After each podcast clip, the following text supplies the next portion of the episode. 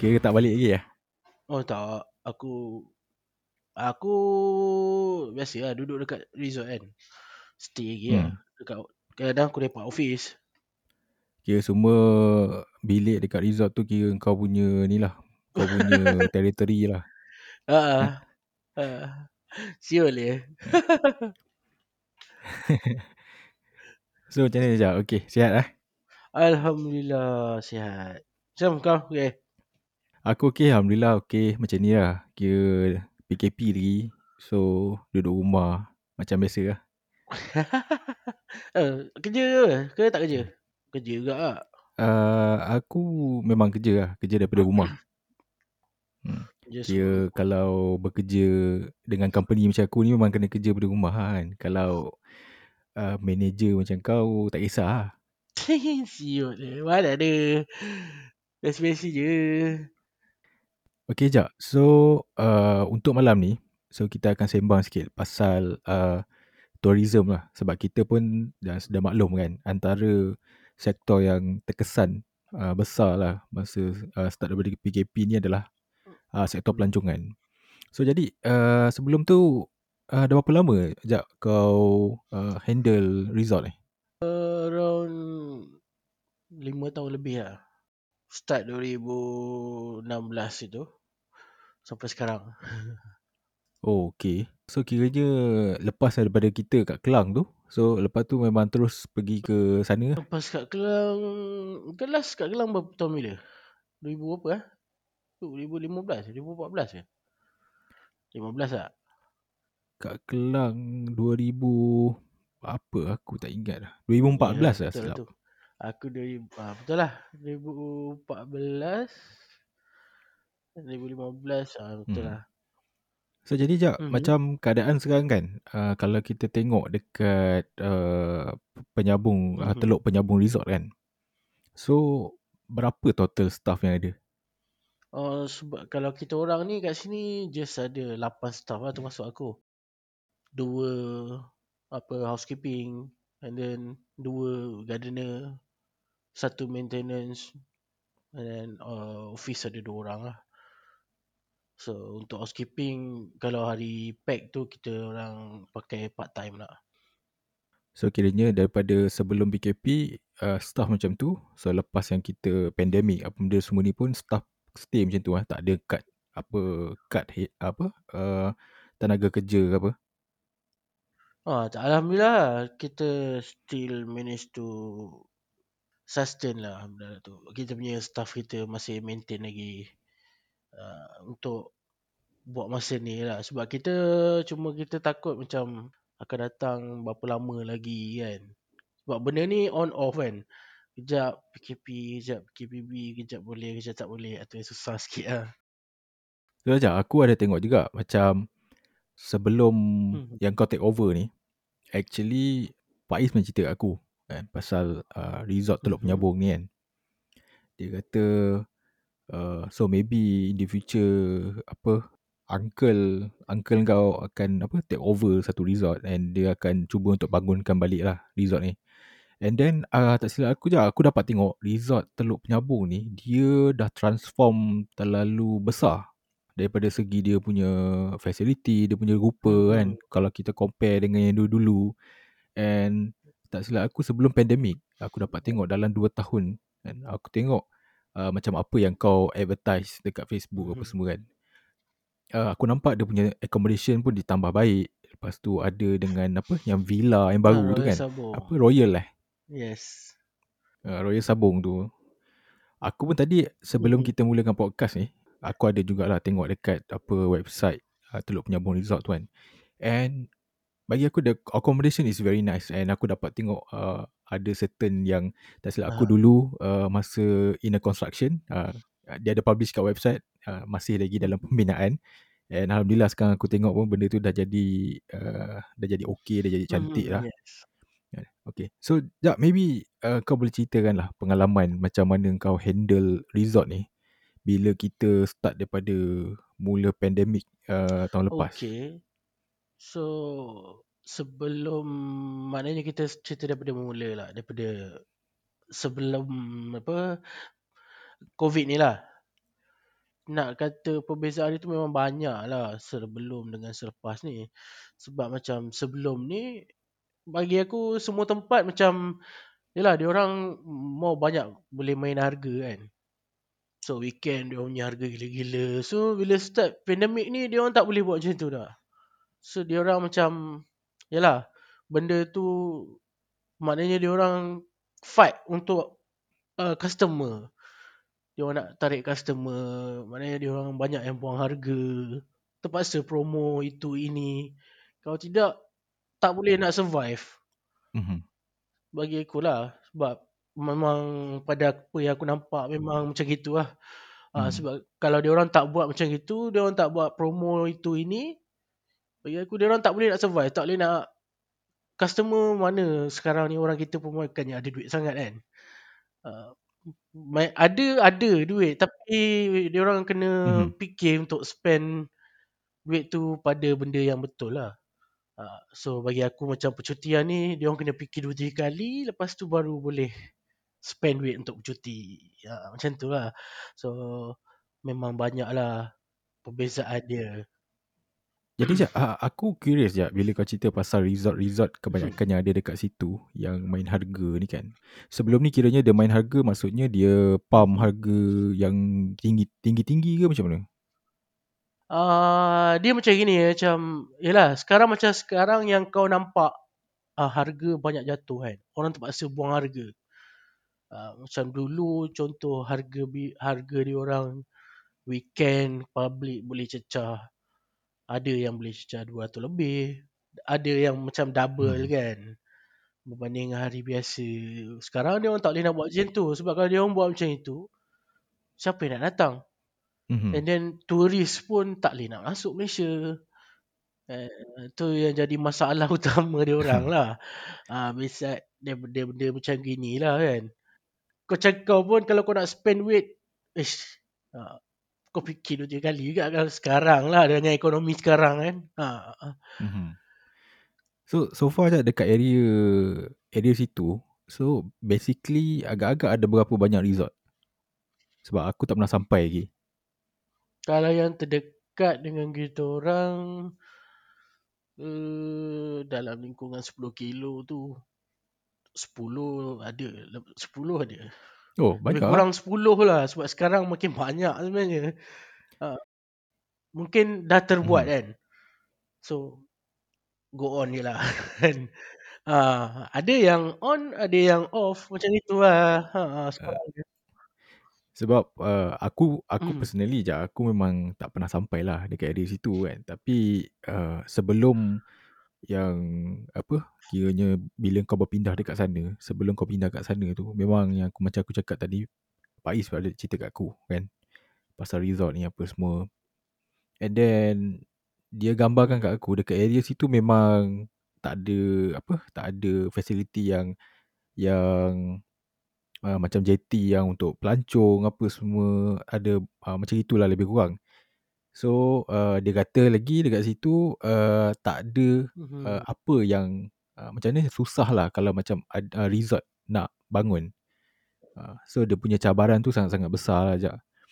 So macam mana Jak? Bila kau sebagai Mhm. seorang yang bekerja dalam apa satu bidang marine, marine maritime at that time dekat Kelang tiba-tiba kau pergi pindah dekat Teluk Penyambung kau manage Mhm. resort daripada baru acquire macam mana je aku curious nak tahu pengalaman kau Oh, okay.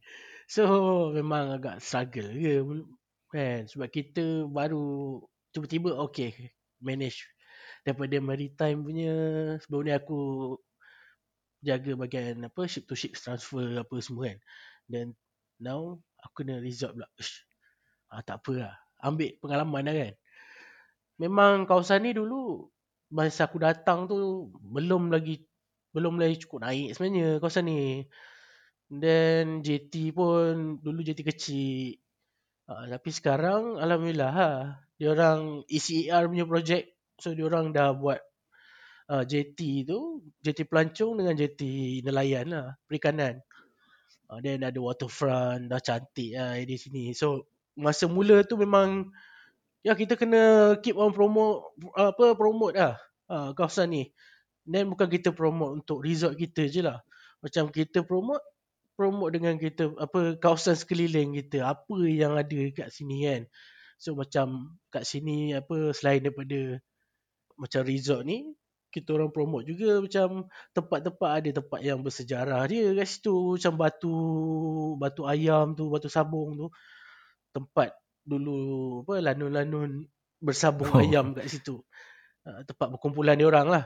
Mhm. agak historik sikit lah kat kawasan ni. Uh, then tempat-tempat mancing sini hotspot. Hotspot untuk mancing lah. Memang penggemar memang kaki-kaki pancing ni memang akan datang lah kat sini daripada KL lah daripada daripada utara pun ada. So dia orang datang untuk memancing mana yang nak keindahan alam dia orang boleh pergi macam macam tempat apa? Uh, macam Gunung Arung ke hiking. Uh, pun boleh. Macam Pulau Mawar tu dia boleh apa jungle trekking. Uh, so Pulau Mawar tu dia ada gerbang lah. Gerbang Mawar dia Mhm. special sikit lah. Gerbang 10 jadi. Uh, so kita promote dah kawasan ni. Okey apa apa apa kita ambil gambar kan kita buat videos uh, so kita post mana apa yang ada dekat kawasan ni. Lepas tu kita promote pula dekat Mersing bandar Mersing. So secara tak langsung benda tu makin lama makin orang tahu. Oh kalau tidak dulu orang cuma tahu oh, Mersing air papan. Mhm. hmm. Mersing air papan Mersing air papan. So sekarang ni oh oh ada penyapung okey ah, lepas tu kat sini pun uh, kalau famous sekali untuk dia orang suka datang sebab ikan celup tepung lah. Kat sini ada Oh kedai ada ikan juga. celup tepung tu lah memang uh, viral dah lah.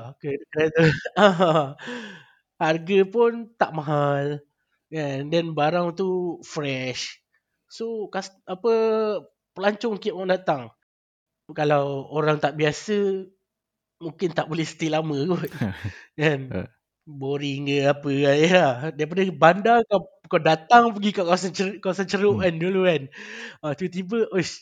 Uh, tapi alhamdulillah lah, aku boleh adapt lah benda lah tu. Uh, slow slow so kita manage kita punya ni kita buat itu buat ini uh, develop untuk resort ni kan buat program itu ini alhamdulillah so orang makin tahu Hmm. Okay, so jadi je aku banyak kali tau tengok gambar-gambar yang kau upload kan dekat Facebook, dekat Instagram. And gambar-gambar tu memang sangat cantik lah. Hmm. So sampaikan bila Mhm. actually before this kan, bila orang bercerita pasal uh, Mersing ni kawasan Mersing jugalah kan. So kalau orang tanya aku Betul, betul. uh, Mersing ada apa? Dalam kepala otak aku akhirnya terbayangkan uh, satu perkampungan ataupun bandar nelayan orang kata yang ada JT-JT nelayan. Tapi uh, surprisingly aku tak pernah sampai tau dekat Teluk Penyabung ni. Maybe sebab kawasan dia ter- terlalu dalam kan. And then tak ada keperluan nak pergi sana. That's why lah. So jadi je kita bercerita pasal lokasi kan. Sebab aku tengok uh, Penyabung ni agak cantik juga tempat dia and banyak pulau-pulau kecil yang kita boleh pergi kan. Uh, boat trip apa benda semua. So ada tak pelancong-pelancong betul. yang daripada luar yang contohnya datang daripada you know luar negara ke apa datang sebab uh, bagi aku uh, cabaran terbesar dia adalah dia punya transportation. Hmm, yes, betul. Ke transportation tu memang agak susah sikit lah sebab sekarang pun macam bas daripada Mersing ke sini ke macam ke kawasan Dau tu tak ada Mhm. dah. So dia orang kena naik macam teksi. Mostly kena naik teksi lah ataupun kalau dia orang nak dia orang boleh contact kita lah so kita boleh ke, apa maknanya kita boleh pick up dia orang kat Mersing ke kat Endau ke Tanjung Gemuk Hmm. ke kan. Ada ke customer daripada luar cuma macam kat resort aku ni aku tak uh, kita orang tak apa orang kata kita orang tak benarkan uh, alkohol I see. minuman alkohol. So dia orang tak boleh nak minum dia uh, macam orang-orang orang-orang yang non muslim ni dia orang kurang sikit lah. Uh, tapi still ada orang yang non muslim. Uh, so dia orang suka kat kawasan ni macam bagi dia relax lah. So dia datang lah tapi cuma dia hormat lah kan macam kita tak benarkan alkohol. Okay. That's it. Eh, Mana yang macam orang yang kaki minum ni dia agak kurang sikit lah kan. Pasal kita strict kat situ untuk kebersihan juga kan. Sebab dia orang datang bukannya selalu kan. Mostly yang datang Muslim kan. Orang kita. So orang kita ni kita kena jaga lah dia punya orang kata nilai kesucian dia tu. Kebersihan. Ya, bagus tak? Aku sokong lah benda tu. Sebab uh, pada pandangan aku personal lah bila aku tengok uh, website Teluk Penyambung Resort ni daripada segi rupa dia, daripada segi uh, cara marketing, aku tak tahu sama ada betul atau tak tapi pandangan personal aku adalah Teluk Penyambung Resort ni adalah untuk tempat beriadah dan rekreasi keluarga. So jadi kalau kita cerita pasal tempat beriadah keluarga kan, bagi aku yang datang tu tak kisahlah apa muslim atau non muslim kan. Maybe alcohol tu adalah salah satu benda yang yang yang secondary lah ataupun maybe not in the picture.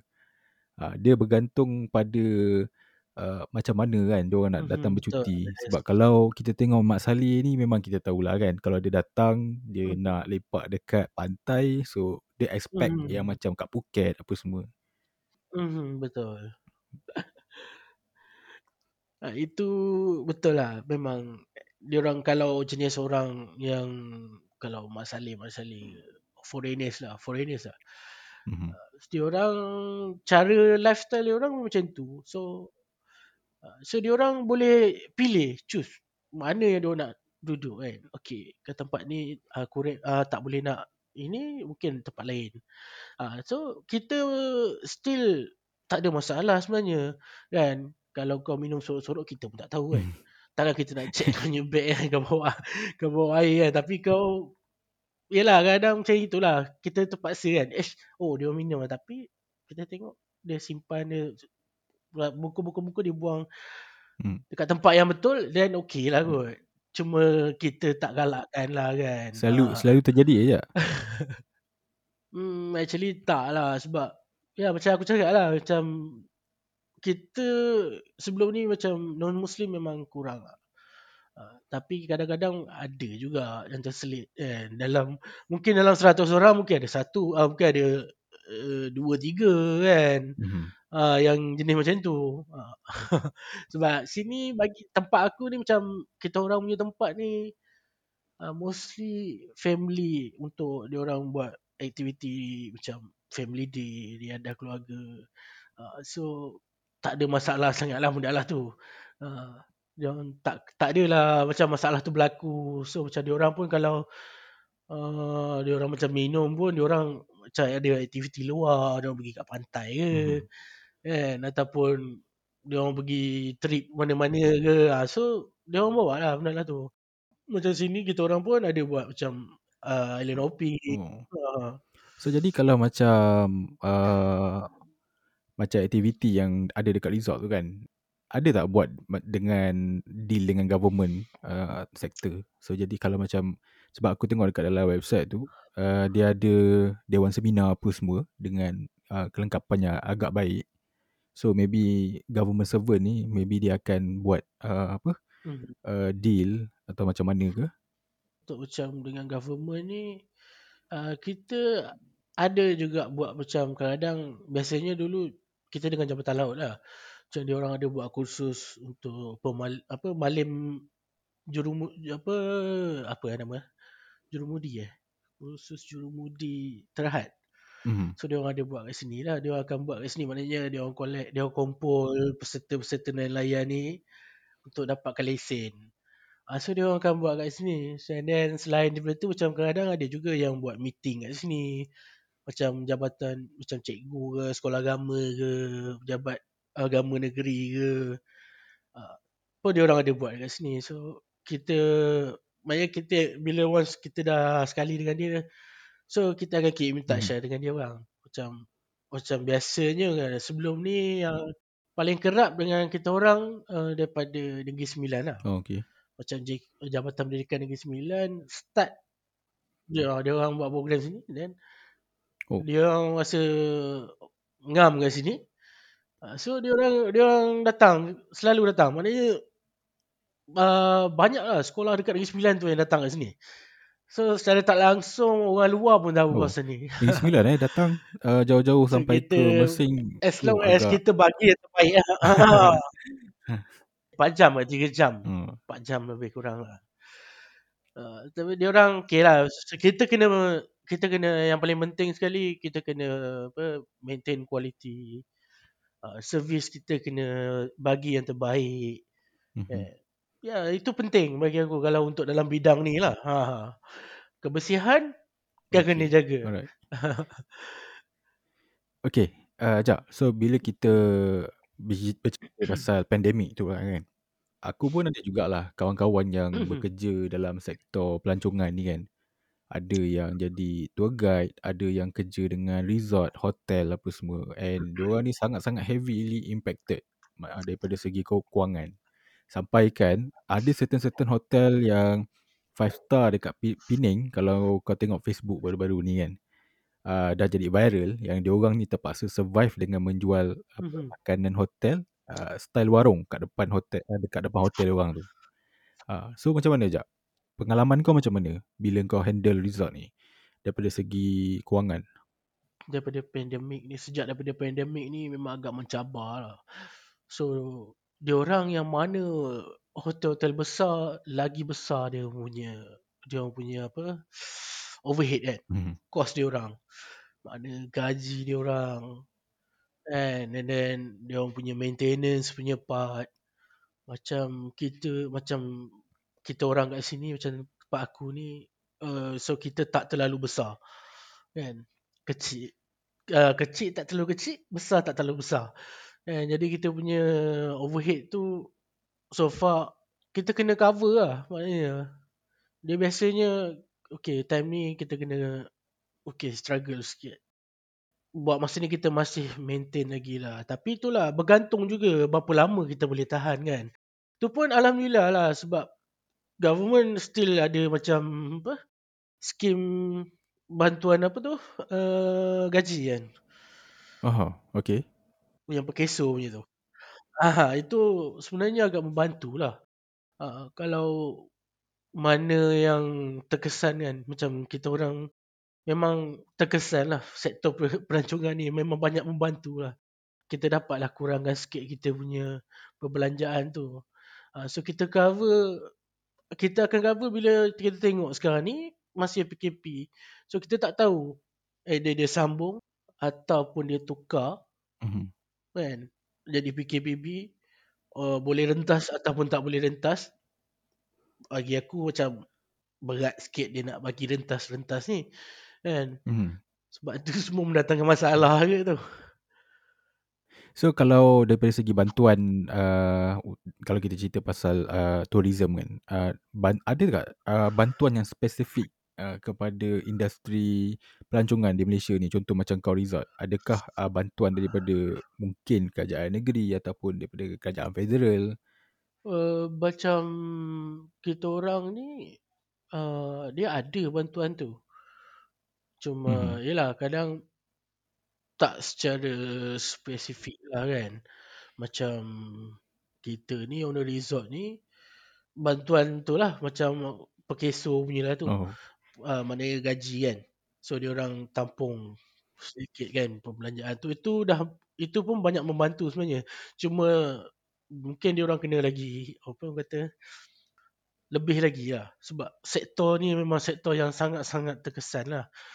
Uh, maknanya ya kau tak boleh nak uh, okay, bila bila time puk, PKP ah kau tak boleh dah kau dah kau dah stuck kat situ customer tak boleh tu pun kita orang pun kat sini yalah harapkan uh, kadang-kadang ada yang mana kerja kan dia orang ada buat kerja di sini Hmm.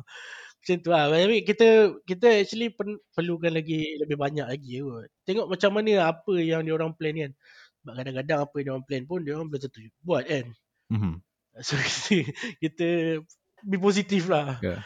kan macam dia orang pun bagi pada pemandu pelancong apa semua Mhm. kan So Jap, kalau uh, misal katalah macam kau lah dekat-dekat Aha. resort uh, Teluk Penyambung ni kan. Setiap kali uh, kerajaan kita umumkan PKP kan. hmm So pekerja-pekerja yang ada dekat resort tu adakah uh, dibagi rehat uh, cuti bergaji ke ataupun macam mana? Kalau kat sini kita orang still kerja. Oh, walaupun walaupun tak ada orang yang uh, datang. Mhm, betul. Kita buat kerja maintenance lah. Maknanya kita Hmm. Bersihkan lagi tambah landscape ke uh, repair mana yang ada masalah kalau ada masalah ini peluangnya lah waktunya untuk kita buat lah daripada kita tak buat apa-apa kan uh, so far Reza aku masih Mhm. still bagi tak ada apa orang kata tak ada potong gaji apa semua lah. Alhamdulillah lah tapi di, itulah kita takut lah apa-apa jadi Oh, kan akan okay. datang hmm. So kira kira ba- ba- bagus lah and apa something something yang baik uh, buat uh, kepada resort owner, manager dan juga kepada pekerja kan. Sebab Mhm. banyak lagi kan macam macam kau cakap tadi kan. Bila hotel dah terlalu besar, overhead dah terlalu ramai. So staff uh, laid off ni memang kita selalu dengar. And Hmm, betul. somehow apa Teluk Penyambung Resort ni boleh bertahan memang respect lah.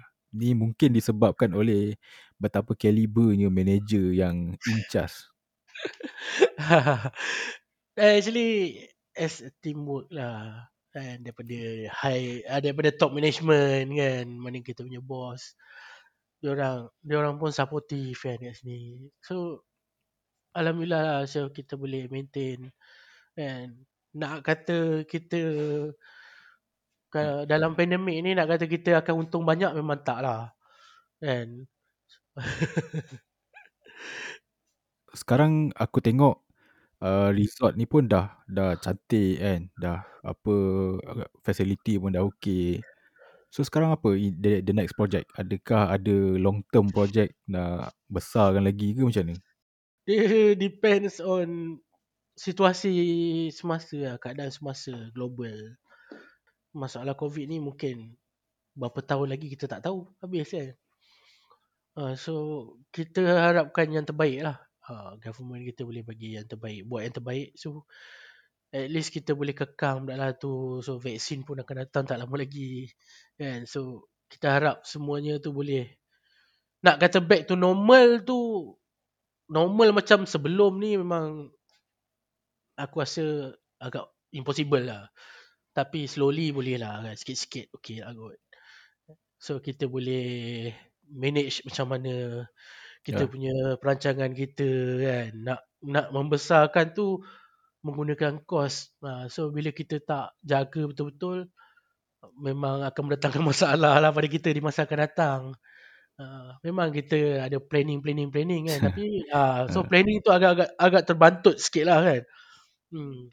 sebab kita fokus pada dekat Teluk Penyambung Resort lah. Lagipun uh, researcher pun baru-baru ni aku baca dalam satu news dia kata researcher dengan saintis dah uh, target yang maybe hmm. COVID-19 ni akan sepenuhnya recovered by maybe 2028 lagi 7 7 years. Hmm, yes. Aku ada tengok kat tu. Mungkin dalam 5 ataupun 7 Oh. tahun lagi kan. Yang betul-betul Ha. recover lah. Ha. Tapi by that by that time banyak yang dah berubah lah. Landscape landscape apa dunia ni dah berubah ekonomi kan. So kita kena planning lah merancang dengan lebih baik lah. Okay, so uh, bila ni jadi kita cuba cuba untuk uh, buat perancangan ni. Okay, rancangan A, B, C kan. So kita kena kita kena kita kena fleksibel sikit lah kan. Okay jap. Maybe boleh gunakan kesempatan ni lah buat buat siapa yang dengar kan podcast ni. Maybe kau boleh uh, cerita sikit apa promo ke uh, berkenaan dengan Teluk Penyambung Resort ni. Aku rasa maybe ramai lagi lah. Even orang Johor pun ramai lagi yang tak tahu. Oh yes. Okay. So buat masa sekarang ni kita still kita still dengan promotion kita. So the lowest is 140 eh 120 uh, serendah daripada 120 sampai ke 170 lah. Itu untuk weekdays lah. Uh, so buat masa sekarang ni kita fokus on weekdays dulu lah. And kita bagi promo untuk weekdays lah. Hari biasa harga dia 140 ke 200 200 setengah lebih kurang lah. Ah, so boleh booking awal kan. So boleh check dekat kita punya Facebook Teluk Penyabu Resort ataupun IG kita. IG actually IG tu aku tengah push juga untuk uh, naikkan followers apa semua. Boleh check dekat Mhm. IG kita orang uh, Lions Teluk Penyabu Resort. Uh, Facebook Teluk Penyabu Resort. Okay.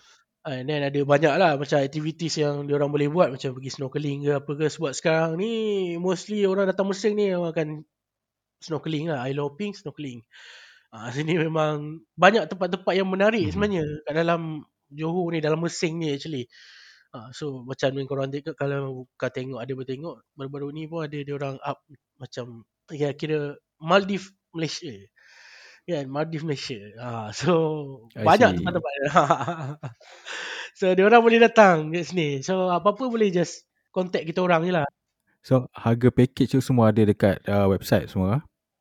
ada dekat kita punya Facebook lah Facebook. Kadang website sebab uh, website tu kita still tengah under maintenance actually. So ada ada akan ada penambahan lah. Kat situ pun akan kita Oh, update kat okay. situ juga. Ha. Kat we- website pun boleh. Uh, dia orang boleh dia orang boleh keep on searching dekat dalam kita punya website ke. Just google je. Sekarang zaman sekarang semua ujung jari. Boleh google. Okey Teluk Penyabu Resort ah dekat google pun ada. Kat situ pun ada Kepada yang pendengar podcast ni, maybe uh, aku pun rasa macam aku sendiri pun dah rasa tepu lah duduk rumah. So maybe kalau dah boleh rentas uh, slowly, uh, bolehlah Hmm. plan bercuti. Tapi kena Ah, jagalah, jaga SOP apa semua. ah, And yes. kalau ada yang berminat nak cari satu tempat untuk relax yang bertemakan keluarga yang sangat happening and sangat cantik tempat dia, aku sarankan untuk pergi ke Hmm. uh, laman Facebook Teluk Penyabung Resort. And dekat situ ada macam-macam gambar yang sangat-sangat cantik. Kalau nak nak rasakan kehidupan yang lain, life yang lain, escape from apa orang kata urban uh, from urban life, uh, boleh Hmm, uh, yes, bergerak betul. ke situ lah. Ah, so kita kita ikut uh, SOP lah. Ya, so kita kena kena jaga lah benda lah tu sebab kita berdepan dengan ramai orang kan. Kita tak tahu orang tu yalah sekarang ni zaman Hmm. simptom tak ada simptom pun kau covid kan. So kita kena jaga lah. Alhamdulillah lah kawasan kita orang ni Mhm. still green zone lah daripada awal sampai sekarang masih lagi zon hijau. Ah uh, that one is bagi aku aku bersyukur lah dekat sini kan. Banyak mana-mana kau tengok pun dalam graf Mhm. statistik oh semua merah. Merah, oren kan. Alhamdulillah Mersing uh, still uh, kawasan Mhm. penyambung ni lah still hijau lah. So kita akan uh, end the podcast now. So Alright. stay safe and aku doakan yang kau punya business boleh kembali pulih sedia kala dan ramai orang datang ke Teluk Penyambung Resort and aku doakan juga Teluk Penyambung Resort ni ak- bakal menjadi salah satu resort yang power lah di Johor ni. InsyaAllah satu hari nanti. Amin, amin, amin. So itu pun memang kita punya target lah. Target kita untuk kita nak jadikan Mersing ni setanding dengan Langkawi. Atau lebih hebat lagi. Mungkin ni. boleh? That's, that's correct bro. yes. Hmm. Siapa lagi nak nak up kita punya kampung kan? Kita lah diri kita sendiri. Kan? Ha, so nak Ha. majukan siapa? Kita lah. so kalau kau kau pun kau kena datang, kau kena datang. Kimi semua dah datang, so kau kena datang Mel. InsyaAllah, insyaAllah. Aku pun uh, dah plan lah kan. Dah plan nak datang dari COVID lah kan. Tengok nanti macam ni. Mana tahu kau nak pergi trip mencandat ke kan? Ada juga. Eh, ada eh. Muslim Okay. Ada, Menarik. boleh. boleh mencandat. Ha. Mana tahu terbit buku apa ekspedisi ke penyabung pula kan. alright, alright. So, uh, really nice talking to you, Ya. Ada masa kita jumpa lagi uh, on next podcast. Alright? Alright, Okay, alright. ciao. Okay, alright.